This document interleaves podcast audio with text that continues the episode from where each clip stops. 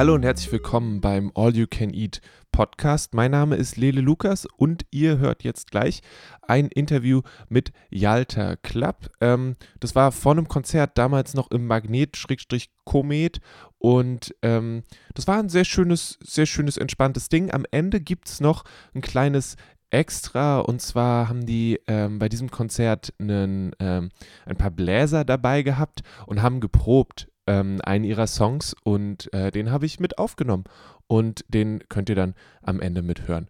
Äh, wenn ihr mehr davon wollt, dragonseedeverything.com ist die Adresse dafür und äh, Yalta Club machen immer noch Musik, auch wenn sie, glaube ich, gerade ein bisschen pausieren.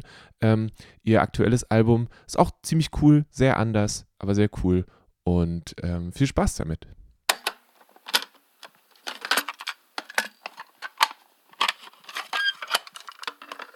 Du hast vorhin gesagt, das letzte Konzert des aktuellen Albums gespielt. Ja. Und das aktuelle Album ist im März rausgekommen. Im April? Im April? Ja, und im März auch. Ja. Aber ihr habt es ja schon viel, viel früher gespielt. Ja, genau.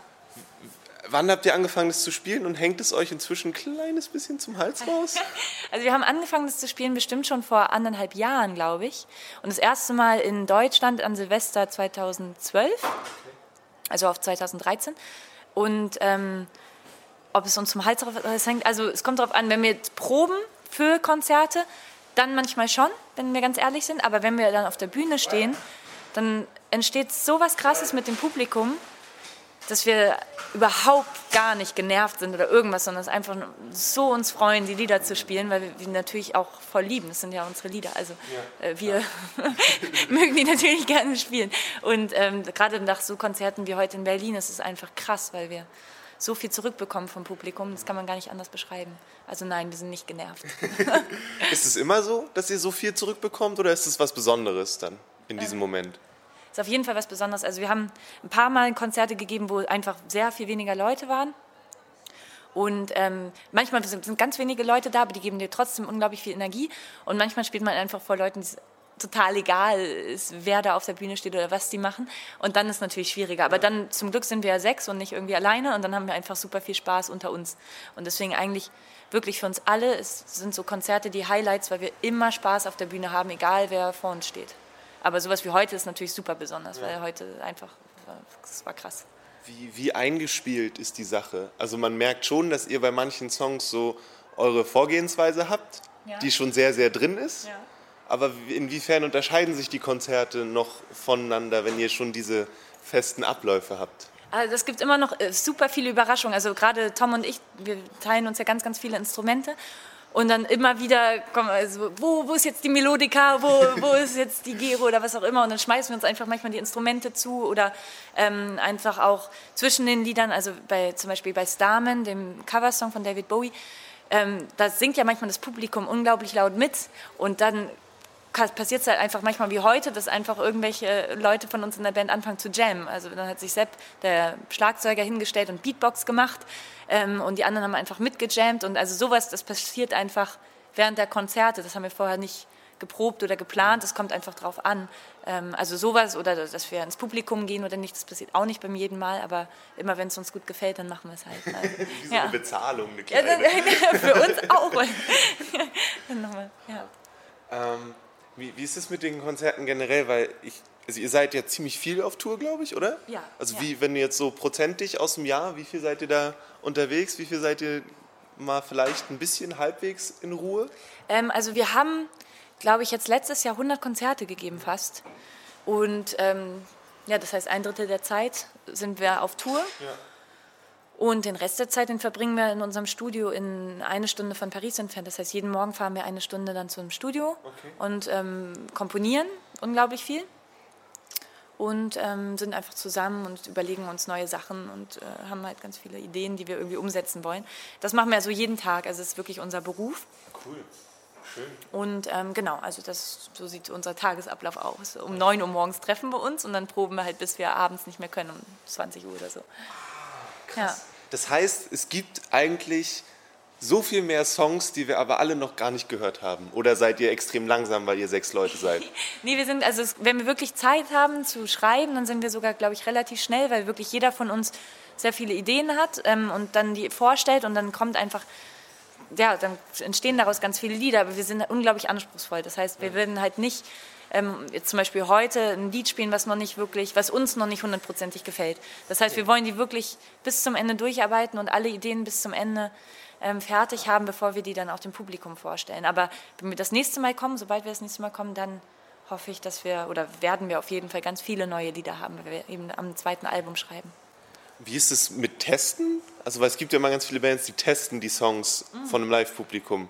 Ist das auch was, was ihr machen würdet? Oder sagt ihr, erst wenn der Song wirklich hundertprozentig fertig ist, dann vielleicht. also das ist eigentlich eine gute Idee, den mal zu testen. Wir haben, glaube ich, ein, zwei Mal das gemacht auf den letzten Tourneen, haben wir immer mal ein neues Lied gespielt. Aber wir haben uns halt selber dann nicht so wohl gefühlt, weil wir einfach gemerkt haben, nee, da fehlen noch Arrangements oder da fehlt noch, irgendwas fehlt noch, so das kleine ne, Detail fehlt.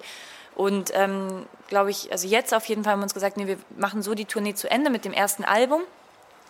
Und dann arbeiten wir drei Monate lang mindestens an einer neuen Show sozusagen oder an einem neuen Konzept. Und dann kommen wir halt als neue Yalta Club halt wieder und hoffen, dass es trotzdem noch gefällt. Aber ja. Aber da, ich, ich, schätze mal, dass sich da nicht grundlegend was verändern wird. Also ihr werdet nicht plötzlich alle in Glitzerkostümen ankommen und nur noch Heavy Metal spielen, sondern Nein. die Musik an sich bleibt gleich. Ja, ich hoffe auch. Also was wir jetzt gemerkt haben, dass wir wirklich alle ein bisschen melancholischer werden in der, in der Art, wie wir schreiben.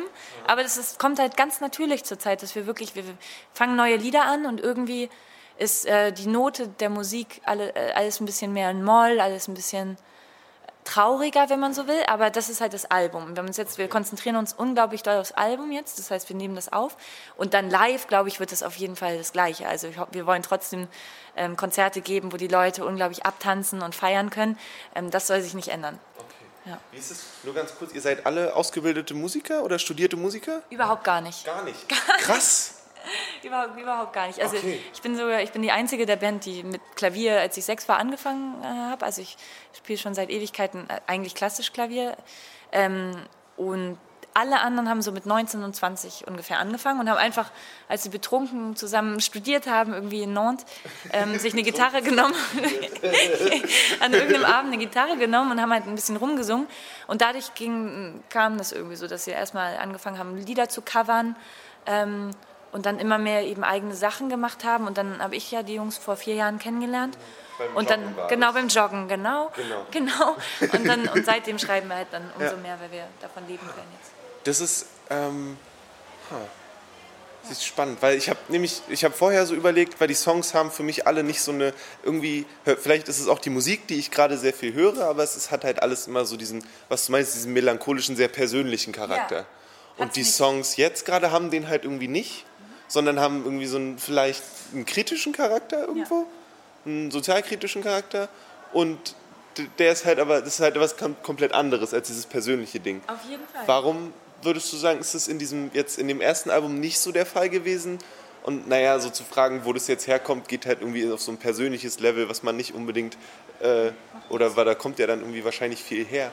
Aber also wie kommt es, dass, dass erstens dieser Wandel da ist und warum habt ihr vorher euch da nicht so Habt ihr euch da nicht rangewagt oder habt ihr einfach gesagt, das also es war keine bewusste Entscheidung auf jeden Fall. Es waren es einfach wirklich Lieder, die so gekommen sind einfach. Ähm, und ähm, also wir wollten auf jeden Fall eben auch kritische Texte schreiben, weil uns das berührt und darüber diskutieren wir auch unglaublich viel, über Politik und was auch immer, unter uns. Und das sind einfach die Sachen, die uns beschäftigt haben. Und ein paar der Lieder, die wir jetzt spielen, sind auch wirklich alt. Also die sind wirklich schon entstanden, vier der Lieder sind entstanden, bevor ich da war. Ähm, und die anderen nicht, also die sind erst danach gekommen. Aber es war wirklich so, wir waren einfach in so einer kreativen Happy-Phase sozusagen und haben einfach äh, solche Lieder geschrieben, weil es uns irgendwie ähm, ja, nat natürlich kam. Und jetzt, warum auch immer, ich kann es gar nicht so beschreiben, vielleicht sind wir reifer oder alt geworden, keine Ahnung. es ist halt so, dass wir irgendwie, wenn wir jetzt Melodien im Kopf haben oder Texte im Kopf haben, ähm, es ist viel persönlicher ähm, und das, da wollen wir auch mehr hin jetzt. Also, dass wir wirklich so sagen, was wir jetzt dann beim nächsten Album anbieten, ähm, ist hoffentlich trotzdem noch fröhlich, aber auf jeden Fall mit so einer melancholischen Note bisher, was wir bisher geschrieben haben, auf jeden Fall. Aber woher das wirklich kommt, weiß ich auch nicht. Vielleicht kennen wir uns auch besser jetzt. Ja, hatte ich auch jetzt gedacht, dass ihr einfach miteinander besser, Genau, also- besser teilen könnt. Aber ich kann es gar nicht so beschreiben. Aber ja, wir schreiben auf jeden Fall jetzt über Texte auch, die, die uns krass persönlich berühren. Und ich glaube, vor ein paar Jahren war es auch so, das erste Album, da schreibt man ja erstmal so ein bisschen über Sachen, die so gesellschaftspolitisch vielleicht relevant sind oder witzig sind einfach nur. Ähm, und jetzt, warum auch immer, ist es halt ein bisschen auf uns fokussiert in manchen Liedern. Manche Lieder werden trotzdem, glaube ich, einfach nur Quatsch. Aber das schauen wir dann. Ich finde es immer spannend, weil du hast ja eigentlich Musik, die, die sehr zum Tanzen animiert, wo dieser der Faktor des, worum geht es eigentlich in Ja. der Musik, so ein bisschen in, zurückfällt. Ja.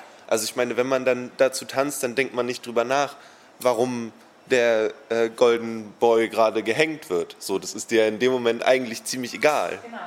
Aber irgendwie ist es euch ja trotzdem wichtig. Genau, aber das wollen wir eigentlich, glaube ich, auch beim zweiten Album beibehalten, dass wenn sich die Leute das Album anhören und dann die Texte verstehen, dass sie dann vielleicht ein bisschen nicht drüber, ja, doch drüber nachdenken oder sich auf jeden Fall fragen, warum ist jetzt Golden Boy, was hat das irgendwie, warum, ne? Also Finanzkrise oder Jérôme Carvi- Carviel, also so ein Finanzhai halt, um den spielt das Lied dass sich die Leute die Fragen stellen, wenn sie das Album hören, aber wenn sie zum Konzert kommen, dass man dann auch einfach mal für einen Moment alles vergessen kann und einfach nur feiern kann, weil es nicht darum geht, bei so einem Konzert unbedingt äh, ja, auf irgendwas aufmerksam zu machen. Obwohl wir jetzt eben, hast du vielleicht vorhin gehört, immer Vereine einladen, die zu jedem Konzert kommen, weil wir einfach auch selber sehr engagiert sind außerhalb der Band und wir uns überlegt haben, wie können wir uns mehr engagieren, ohne Revoluzzer-Texte zu schreiben, ja, und halt irgendwie Revolution, was auch immer. Das wollen wir überhaupt nicht machen, ja. Wir wollen einfach schöne Musik schreiben, die in sich stimmig ist ähm, und dann aber eben außerhalb der Musik vielleicht noch ein bisschen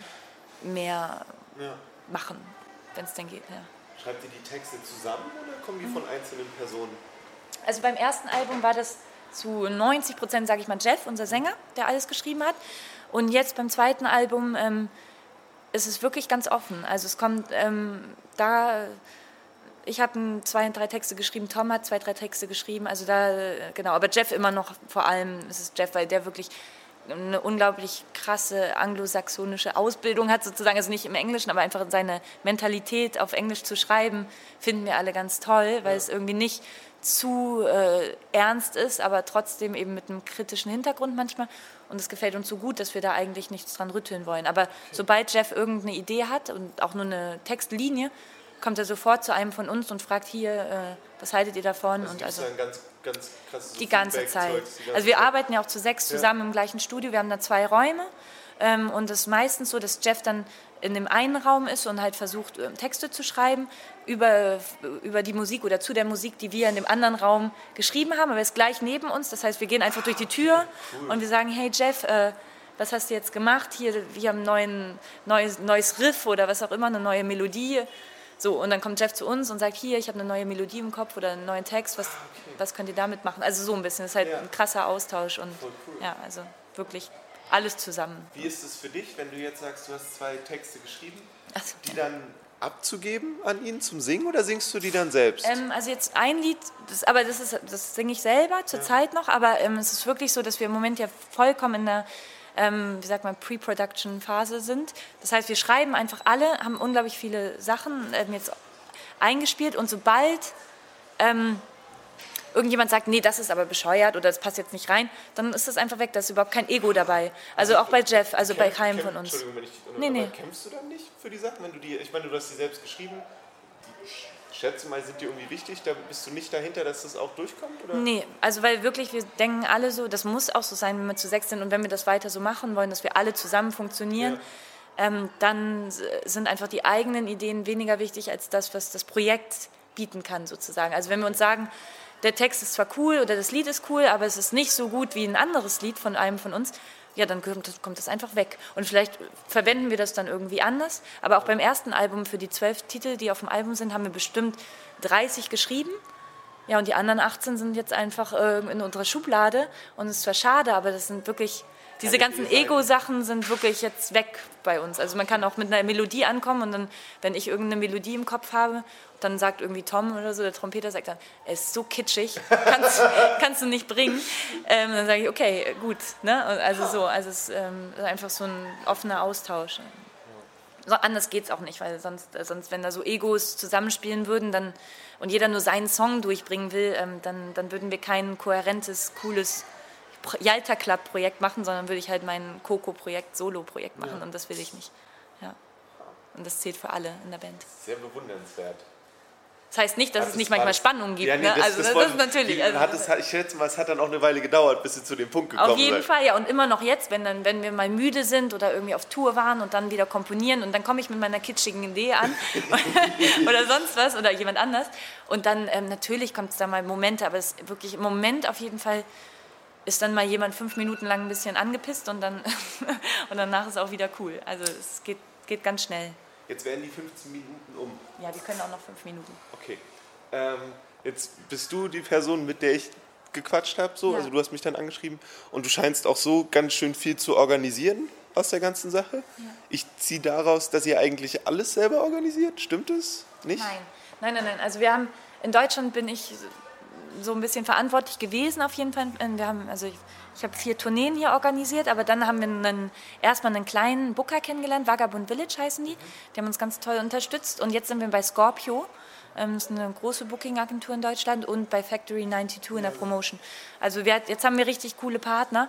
Ähm, trotzdem ist halt so, dass ich die Einzige bin, die Deutsch spricht und alles halt koordiniere. Wenn wir irgendwo hinkommen, dann sagt mir Scorpio, dann und dann müsst ihr da sein. Factory sagt mir, dann und dann müsst ihr da sein. Und ich muss halt irgendwie gucken, dass die beiden Timetables zusammenpassen und dass dass wir alles unter einen Hut kriegen. Und dann kriege ich auch sehr viele Anfragen, dadurch, dass ich die ersten vier Tourneen organisiert habe, kennen die Leute dann mich und ja. schreiben mich direkt an. Und das, das, das mache ich halt. Das, das ich, aber das nur in Deutschland. In Frankreich machen die Jungs unglaublich viel. Also, das ah, ist dann, also hält sich das so in der Waage. Auf jeden Fall, weil also jeder von uns hat super viele Aufgaben. Mein, meine Aufgabe ist Deutschland sozusagen. ja. und, und, und jeder ist für was anderes verantwortlich. Also jeder, genau, es gibt halt unglaublich viel zu tun. Und jeder hat, ist unglaublich ausgeglichen. Ja. Nee, weil ich habe nur, hm, ich habe halt vor dem Konzert mitgekriegt, dass das ist so ein bisschen, ich schätze mal einfach, wie lange seid ihr jetzt gerade auf, auf Tour? Tour? Also wie lange ist es her, dass ihr das letzte Mal äh, wirklich einen Tag frei hattet? Ähm, du musst viel zu lange nachdenken. Ja. Das hat sich dann damit geklärt. Ich weiß es nicht genau, ja. halt, also das, das muss ja irgendwie krass an der Füße, so muss es ja irgendwie dran musst ja, ja da rangehen. Auf so, jeden Fall. Wie, wie schafft ihr das erstens dann einen Ausgleich zu machen und wieder fünf Minuten? und wieder halt wieder fit zu werden. Ja, also wir haben, also wenn wir in Paris sind, dann haben wir eigentlich einen ganz äh, geregelten Tagesablauf und versuchen sogar irgendwie zusammen schwimmen zu gehen und Sport zu machen und Yoga zu machen und so, einfach weil wir, wenn wir das nicht machen würden, dann wären wir einfach völlig völlig im Arsch. Und ähm, auf Tour ist es unmöglich. Also ja. ich war zum Beispiel vorgestern zum ersten Mal joggen zwischen Soundcheck und dem Konzert und das war super cool. Aber sonst ähm, geht es, also kriegen wir es nicht hin, uns irgendwie. Aber es ist einfach dann durch die Konzerte, ist ja so viel, kriegen wir so viel wieder vom Publikum, dass wir einfach Lust haben, dann morgens wieder aufzustehen und das wiederzumachen. Also eigentlich ist es super, also super anstrengend, aber ähm, dadurch, dass wir uns so gut verstehen, ja ähm, es ist eigentlich viel mehr Freude als irgendwas anderes. Ich habe immer da sehr viel Bewunderung, weil ich immer das Gefühl habe, ich könnte sofort einschlafen und dann sind da Menschen, die irgendwie gar nicht schlafen und dann immer noch auf der Bühne stehen und eine krasse Show abliefern. Das ist immer ziemlich cool. Ich war sehr äh, geflasht von. Ähm, jetzt das neue Album, du hast gesagt, so ganz vage, ist auch nächstes Jahr war geplant, genau. schätze ich, so ein bisschen, je nachdem, wann ihr fertig seid und aus den 40 Songs 12 ausgewählt habt. Ja, genau. genau. Und äh, dann, schätze ich, sieht man euch wieder bei Zeiten in ja. den Ländern. Dann sind wir wieder. Aber jetzt ist erstmal ein Cut. So? Genau, also ja noch nicht. Also wir haben jetzt nochmal ähm, morgen ja Leipzig und dann übermorgen ähm, oder über, übermorgen das Reeperbahn-Festival in Hamburg. Und dann gehen wir nochmal Ende Oktober in Deutschland auf Tour. Also gehen wir nochmal nach Mainz und Nürnberg und Stuttgart und München. Und dann haben wir sogar eine Tournee in Mexiko. Ja, das wird richtig krass. Da kommen wir, kommen wir, von, Lüden, äh, kommen wir von Deutschland nach Paris und am nächsten Tag fliegen wir nach Mexiko. Eine Woche in Mexiko und dann kommen wir um 14.30 Uhr in Charles de Gaulle an in Paris und haben um 17 Uhr Soundcheck für ein Konzert in Paris. Das wird abgefahren. Und danach, am 3. November, wenn das vorbei ist, dann haben wir erstmal zwei Monate, glaube ich, dann nicht frei, weil wir dann unser Album aufnehmen. Aber dann ist halt erstmal nur Studiophase auf jeden Fall. Oh, scheiß auf ja. Jetlag und so. Ja, ne? ja, genau, scheiß auf Jetlag. Voll egal. Ja. Okay. Das muss dann, dann müssen wir durch. Scheiße. Nee, aber es ist voll cool. Wart ihr schon mal außerhalb von Europa? Jetzt? Nee, also wir waren schon in Osteuropa, Ja. ist nicht außerhalb von Europa, aber das war das weiteste, wo wir waren. Ja. Aber es ist das erste Mal, dass wir einen Flieger nehmen, um irgendwo zu spielen. Und das wird, glaube ich, richtig aufregend. Ja. Krass. Ja. Cool. Ja, Voll schön. Gut. Dann freue ich mich aufs nächste Mal. ja für Und- uns auch. Vielen, vielen Dank. Ja, danke dir. Dankeschön.